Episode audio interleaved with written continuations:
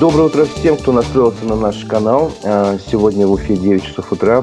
В эфире программа «Аспекты республики». У микрофона Разиф Абдулин. А, сегодня среда, 21 июня. А, по традиции мы обсудим новости и события в Башкирии, о которых писали средства массовой информации. Послушаем фрагмент программы «Аспекты мнений» с участием политтехнолога Андрея Потылицына и проведем голосование на нашем YouTube-канале. Напомню, трансляция программы идет в социальных сетях ВКонтакте, Одноклассники.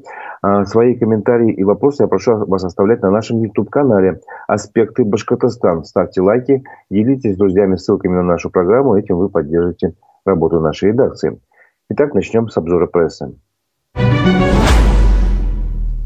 Неизвестные лица захватили мусорный полигон в Нефтекамске. Это случилось вчера в 4 часа утра, сообщили аргументы и факты УФА. А, о чем речь? Неизвестные лица в Балаклавах захватили мусорный полигон в Нефтекамске. Арендуемой компании Дюртюли Мелиаводстрой у государственного унитарного предприятия «Табигат» сообщило издание. Как сообщили журналистам сотрудники этого э, предприятия, этой компании, группа людей вывела сторожа и больше на территории полигона никого не запускала. А в компании посчитали, что таким образом ее пытаются выдавить с рынка. Напомним, это уже третий полигон – которого, где происходит нечто подобное. Ранее для данного регоператора закрыли объекты в Янауле и Агидели. Из-за этого э, регоператор э, прекратил вывоз мусора в Янаульском и Татышлинском районах. По крайней мере, заявил об этом. А на 22 июня, то есть на сегодня, предположительно намечен захват полигона в Бирске. По тому же сценарию сообщило издание «Аргументы и факты» УФА. А, вот. Э, суть всех этих э, ситуаций достаточно спорны. Э, Минэкологии, например, сообщили, что отказ в доступе на территорию полигона, где, который был расположен в Янаульском районе, был связан с тем, что данный объект принадлежит Телегату, которое принято решение о смене арендатора. То есть там решили сменить арендатора полигона. Вот. То есть как бы вроде ничего дальше особенно не должно происходить. Вот. И по информации Минэкологии, оно ведет постоянный контроль за соблюдением э, территориальной схемы обращения с отходами. Э, региональный оператор Дюртюли Мелеводстрой проинформировали о соблюдении этой схемы, э, чтобы отходы по-прежнему продолжали направляться на полигон, ну, как положено, допустим, из территории Татышлинского и Янаульского района, они чтобы направлялись на полигон возле города Янаула. Вот. И прием этих отходов на данном полигоне должен продолжаться беспрепятственно для операторов а, по транспортированию отходов, которые имеют договор э, с рекоператором Вот строй сообщили Минэкологии. Эта история такая древняя, скажем так, идет уже два года. Есть, некие, есть некая конфликтная ситуация. А, напомню, два года назад э, глава республики Ради Хабиров на оперативке уже обратил внимание на деятельность этого рекоператора и поручил Минэкологии разобраться в ситуации, возможно, даже разорвать отношения. И вот эта история так медленно то затухает, то продолжается, то вот возникают такие конфликты.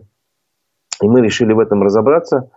Пригласили в нашу программу э, «Аспекты мнений», которая начнется в 11 часов сегодня, э, председатель Союза экологов Башкирии Александра Веселова и генерального директора компании «Нефтелимия Водстой» Лилию Нугаеву. Так что надеемся, мы там поставим какие-то точки над «и», возможно, просто попытаемся разобраться, а, что же происходит. Э, тем временем я хочу, э, пользуясь случаем, э, задать вам вопрос по поводу хода мусорной реформы. На нашем канале в Ютубе «Аспекты Башкортостана» открываем голосование. Вопрос простой. Как вы оцениваете ход мусорной реформы в Башкирии? Предлагается три варианта. Не вижу ничего хорошего, если вы негативно настроены действительно ничего не видите хорошего в, в этой мусорной реформе. А, есть небольшой прогресс, если вы видите некие плюсы, но вам, конечно, еще не все устраивает, вы хотите еще большего. И третий вариант ответа – все отлично, если вас все устраивает, вам все нравится, вы считаете, что ход мусорной реформы идет а, достаточно эффект, хорошо, эффективно. А, и таким образом, еще раз напоминаю, на нашем канале в Ютубе «Аспекты Башкортостан» я прошу вас ответить на вопрос – как вы оцениваете ход мусорной реформы в Башкирии? Выбирайте вариант ответа, один из трех. Э, мы подведем итоги голосования ближе к концу программы. Продолжим обзор прессы. В Украине погиб уроженец Кигинского района Ильгиз Латыпов. Об этом сообщила глава администрации района Зуха Гордиенко. А, Ильгиз Латыпов родился в селе Ибраево. После срочной службы в армии заключил контракт, затем служил на территории Сирии, а уже потом а, в зоне специальной военной операции. Ему бы исполнилось в июле 24 года, рассказала Зухра Гордиенко. Еще одна подобная новость была вчера э, в Благовещенске. Простились с погибшим в ходе специальной военной операции в Украине Владиславом Лабыгиным. Об этом сообщил, соответственно, глава администрации уже Благовещенского района Олег Голов. Э, Владислав Лабыгин родился в 2001 году. Нетрудно посчитать, что ему где-то 22 года примерно. Э, родился он в Благовещенске, закончил школу, потом был призван в ряды вооруженных сил и далее уже подписал контракт и пополнил ряды э, военнослужащих в зоне специальной военной операции. Погиб 13 мая этого года в ходе артобстрела, получил ранение, несовместимое с жизнью, награжден посмертно орденом мужества и орденом генерала Шеймуратова. Вот эти новости каждый день нас преследуют буквально по пятам. Вот вчера было только две таких новости, а обычно каждый день, э, сколько я вот себя помню, э, ну, не меньше трех-четырех, иногда и до восьми человек погибших в день приходится сообщать о наших соотечественниках. Экономическая новость. Инфляция в Башкирии в мае была самой низкой в Приволжском федеральном округе. Об этом сообщили в пресс-службе Центробанка. В целом, в мае общий уровень цен в Башкирии снизился в годовом выражении на 0,1%, вот, то есть была не инфляция, а дефляция. А, в апреле снижение цен было побольше, 0,6%. Вот, динамику такую э, в Центробанке объяснили тем, что повысилась потребительская активность и рубль немножко ослабился. Курс рубля был, стал меньше. Вот. Но при этом э, цены продолжили снижаться в продовольственной сфере. Если в апреле снижение цен было э, на продукты питания от 1,46%, то в мае от 1,88%. То есть еще больше снизились цены. Объясняется это расширением предложения отдельных видов плодовочной продукции. А, но в то же время снижение цен на непродовольственные товары в мае замедлились. Если в апреле было 4,6% снижения, то в мае 3,55. А, это тоже объяснили а, в отделении Башкирии Уральского банка России Алмаз Габдулин, экономист, сообщил, что на динамику стоимости непродовольственных товаров повлияли некоторые повышения потребительской активности и ослабление рубля в предыдущие месяцы. Вот. Кроме того, динамика цен в этом сегменте продолжала находиться под влиянием статистического эффекта высокой сравнительной базы прошлого года. Вот. И по этим причинам замедлилось снижение цен на электронику и новые иномарки, и в то же время ускорилось удорожание новых отечественных и поддержанных импортных автомобилей. А также Центробанки сообщили, что в мае годовой прирост цен в сфере услуг ускорился, и инфляция составила 8,3% Э, после 6,7 в апреле. Э, это объясняется возросшим спросом на туристические поездки и внутренние авиаперелеты. Добавлю, что в авиакомпаниях сообщают, что цены на авиаперевозки в этом году подняться могут в целом где-то на 15-30%. Вот. Но если сравнивать ситуацию в Башкирии, где, напомню, была дефляция на одну десятую процента, то по Приволжскому федеральному округу, э, наоборот, инфляция, она выросла до 1,8%, а в России 2,5%. То есть, в принципе, в Башкирии дела по сравнению с округом и с, с Россией в целом получше идут. А Банк России по-прежнему продолжает а, ставить прогноз, что в этом году инфляция в России будет 4,5-6,5%, где-то вот в этих пределах и вернется к целевому показателю 4% уже в следующем году. Следующая новость э, тоже касается экономики, в принципе, потому что поскольку такое решение вынесено, в Башкирии в субботу решили сделать рабочий, то есть 24 июня будет э, рабочий, а выходной предлагается сделать 27 июня, вернее, не предлагается, такой указ подписан э, главой региона. об этом сообщил телеканал ЮТВ, в том числе э, и другие СМИ писали, естественно, об этом. Правительство решило перенести выходной с субботы на вторник э, связи с тем, что в Уфе в эти дни будет проходить форум регионов России и Беларуси. Напомню, с 26 по 28 э, июня будет проходить этот форум. Естественно, будет много гостей, будут перекрыты дороги, и чтобы как бы немножко смягчить это, снизить нагрузку на транспортную систему в дни форума, а, вот правительство и э, решило прибегнуть к такой мере. Ну, правда, это касается только государственных и муниципальных служащих, но, тем не менее, другим работодателям региона порекомендовали сделать то же самое, согласие работников, это тоже можно сделать, сделать в субботу следующую рабочий, а тогда вторник и среда будут выходными. Таким образом, еще раз напоминаю, на следующей неделе Башкирии выходные – 27 и 28 июня. Вторник это вот по этому решению. А 28 июня это будет праздник Курбан-Байрам. Вот. А также, э, в общем, такие вот у нас события. А, на этом я хочу пока временно ну, как бы, приостановить обзор прессы и дать вам возможность послушать фрагмент программы «Аспекты мнений». Вчера у нас в гостях был Э, политтехнолог Андрей Потылицын и наш ведущий Дмитрий Колпаков задавал ему вопросы. В том числе он спросил его об итогах форума в Санкт-Петербурге. Давайте послушаем этот фрагмент. Наша делегация вернулась с Петербургского международного экономического форума. Привезли достижения там, на миллиарды рублей, привезли подписанный договор. Например, сеть «Магнит» откроет около 40 магазинов в Башкирии. Это преподается как одно из достижений. Также, возможно, будут открыты авиарейсы в Грузию, Израиль, Китай. Как вы можете характеризовать эти достижения, если действительно реальные какие-то экономические результаты? Из того, что я услышал в докладе Рустама Муратова на оперативке, я понял, что даже не на 90, а на все 100% все достижения республики на этом экономическом форуме сводятся к заключению договоров о намерениях. В переводе на русский язык это то, что стороны предполагают, может быть, когда-нибудь что-нибудь сделать.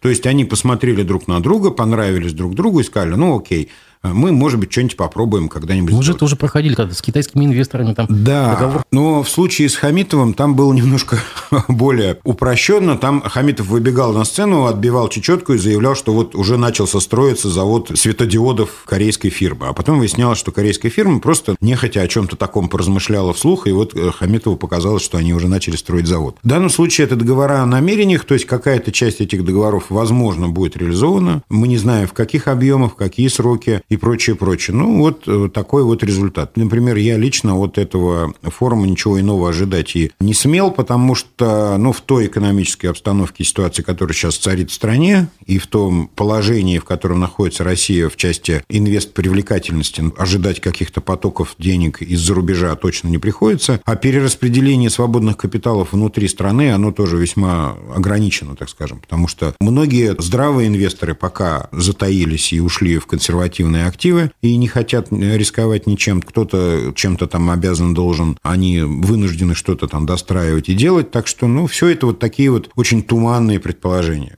Единственный только аспект вызвал у меня определенный интерес, это вот этот контракт на 11 миллионов с тем самым федеральным мусорным оператором. 11 миллиардов, простите. Я очень надеюсь, что это речь идет о мусорном полигоне в окрестностях Уфы.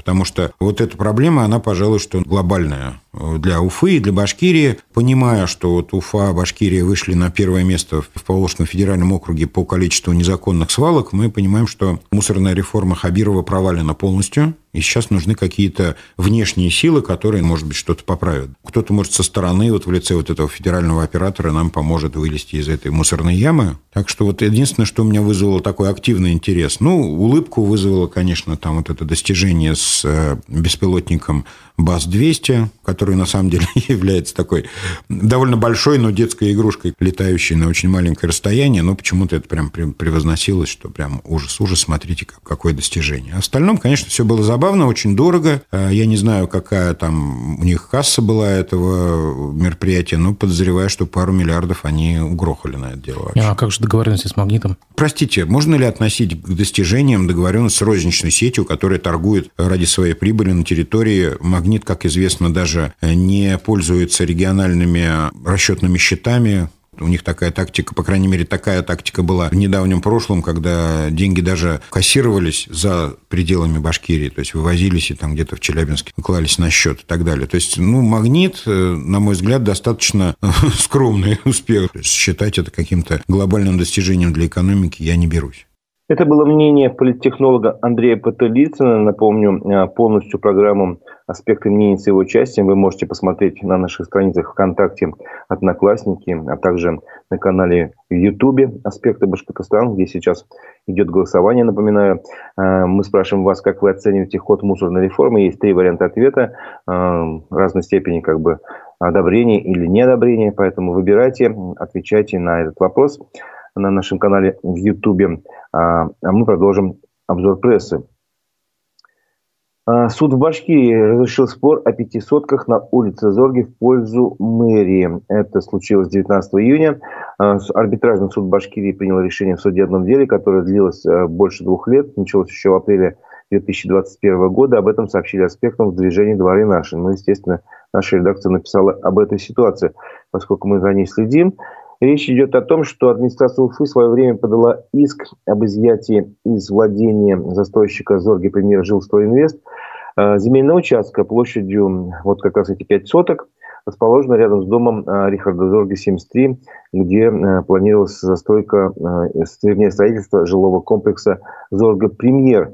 И этот иск был удовлетворен полностью. Сначала принял такое решение как раз, вернее, арбитражный суд, это был суд первой инстанции. А, суд признал, что застройщик, прошу прощения, незаконно завладел участком из состава земель публичной собственностью, э, смежным с участком рядом с парком Гафури, где как раз ведется строительство жилого комплекса Зорга Премьер. Вот, и обязал, э, а еще ранее антимонопольная служба приняла такое похожее же определение по административному делу об этих пятисотках, обязав вернуть их в казну. Вот. Еще раз напоминаю, этот, этот спорный участок э, стал таким яблоком раздора. Он является частью большего земельного участка, около 7,5 тысяч квадратных метров, где как раз идет строительство жилого комплекса на 260 квартир. Э, вот именно на этом участке должна расположиться парковка для жителей комплекса. И этот, в общем, это дело тянулось два года. Сейчас вроде как к завершению идет. Ну, естественно, застройщик может обжаловать решение суда первой инстанции.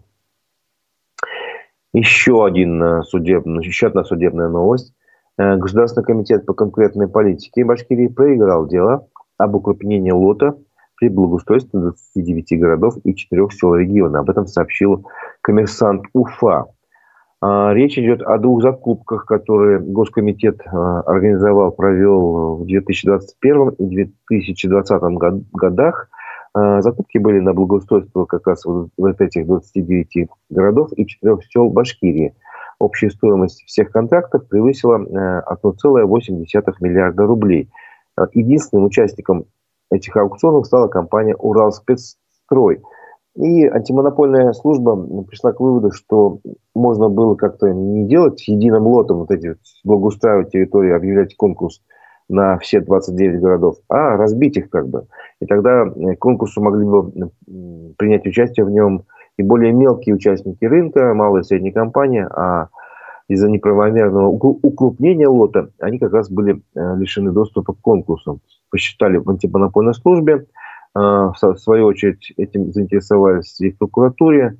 В общем, и в итоге антимонопольная служба вынесла решение, что был нарушен закон о защите конкуренции госкомитетов и, в свою очередь, Госкомитет по конкурентной политике, заметьте вопрос такой интересный, да, Госкомитет по конкурентной политике ограничил конкуренцию, вроде какая-то такая ситуация э, абсурдная. Он обратился в суд, чтобы признать решение э, антимонопольной службы недействительным. Э, суд первой инстанции отказал ему в иске, и суд второй инстанции то же самое отказал Лыски. Вот. И прокомментировал эксперт эту ситуацию Владимир Боксеров, директор компании по сопровождению в торгах «Эксперт-центр». Он сказал, что крупные игроки регулярно и повсеместно пытаются ограничивать конкуренцию для малых игроков за счет финансового фильтра. История по укрупнению закупок – одна из болезней закона о контрактной системе, прокомментировал эксперт. Ну, трудно с ним здесь не согласиться. Еще одна судебная новость. Оглашение приговора по делу бывшего владельца сети э, шинных центров Таганка в Уфе Андрея Смышляева перенесли на месяц. Об этом сообщил коммерсант Уфа. Вообще э, государственное обвинение э, предлагало, просило суд вынести ему приговор в виде восьми лет лишения свободы. Вот такой приговор ему грозил, и это вполне могло случиться, получается, вот вчера, но из-за того, что Андрей Смышляев оказался в больнице, заседание перенесли. Напомню немножко суть, может быть, этого дела. Андрея Смышляева обвинили в мошенничестве в особо крупном размере. Дело было возбуждено по заявлению компании Nokia Шина, российского подразделения концерна, концерна Nokia Tires. И по мнению следствия, Андрей Смышляев получил от компании Шины на сумму полтора миллиарда рублей, но не расплатился за них. А также, цитирую, совершил действия, заведомо повлекшие неспособность организации в полном объеме удовлетворить требования кредиторов по денежным обязательствам в сумме более 2,8 миллиарда рублей. Ну, то есть речь идет о очень таких гигантских суммах. А, с конца 2018 года бизнесмен находился в федеральном и даже международном розыске. В мае 2019 его задержали на его вилле в Италии на берегу озера Кома. Вот. И уже летом 2020 года суд в Милане Э, удовлетворил иск Генпрокуратуры России об экстрадиции бизнесмена в России. Таким образом, его доставили, вот, получается, уже в Уфу. И вот суд у него, ближайшее рассмотрение суда назначено уже через месяц, на 20 июля.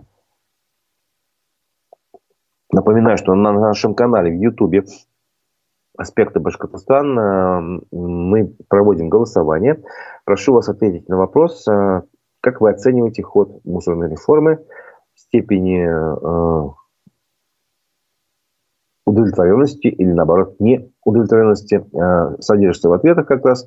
То есть вы можете сказать ничего хорошего, там есть такой вариант ответа, или есть небольшой прогресс, и либо третий вариант, все отлично, так что выбирайте сами, а мы продолжаем наш обзор прессы.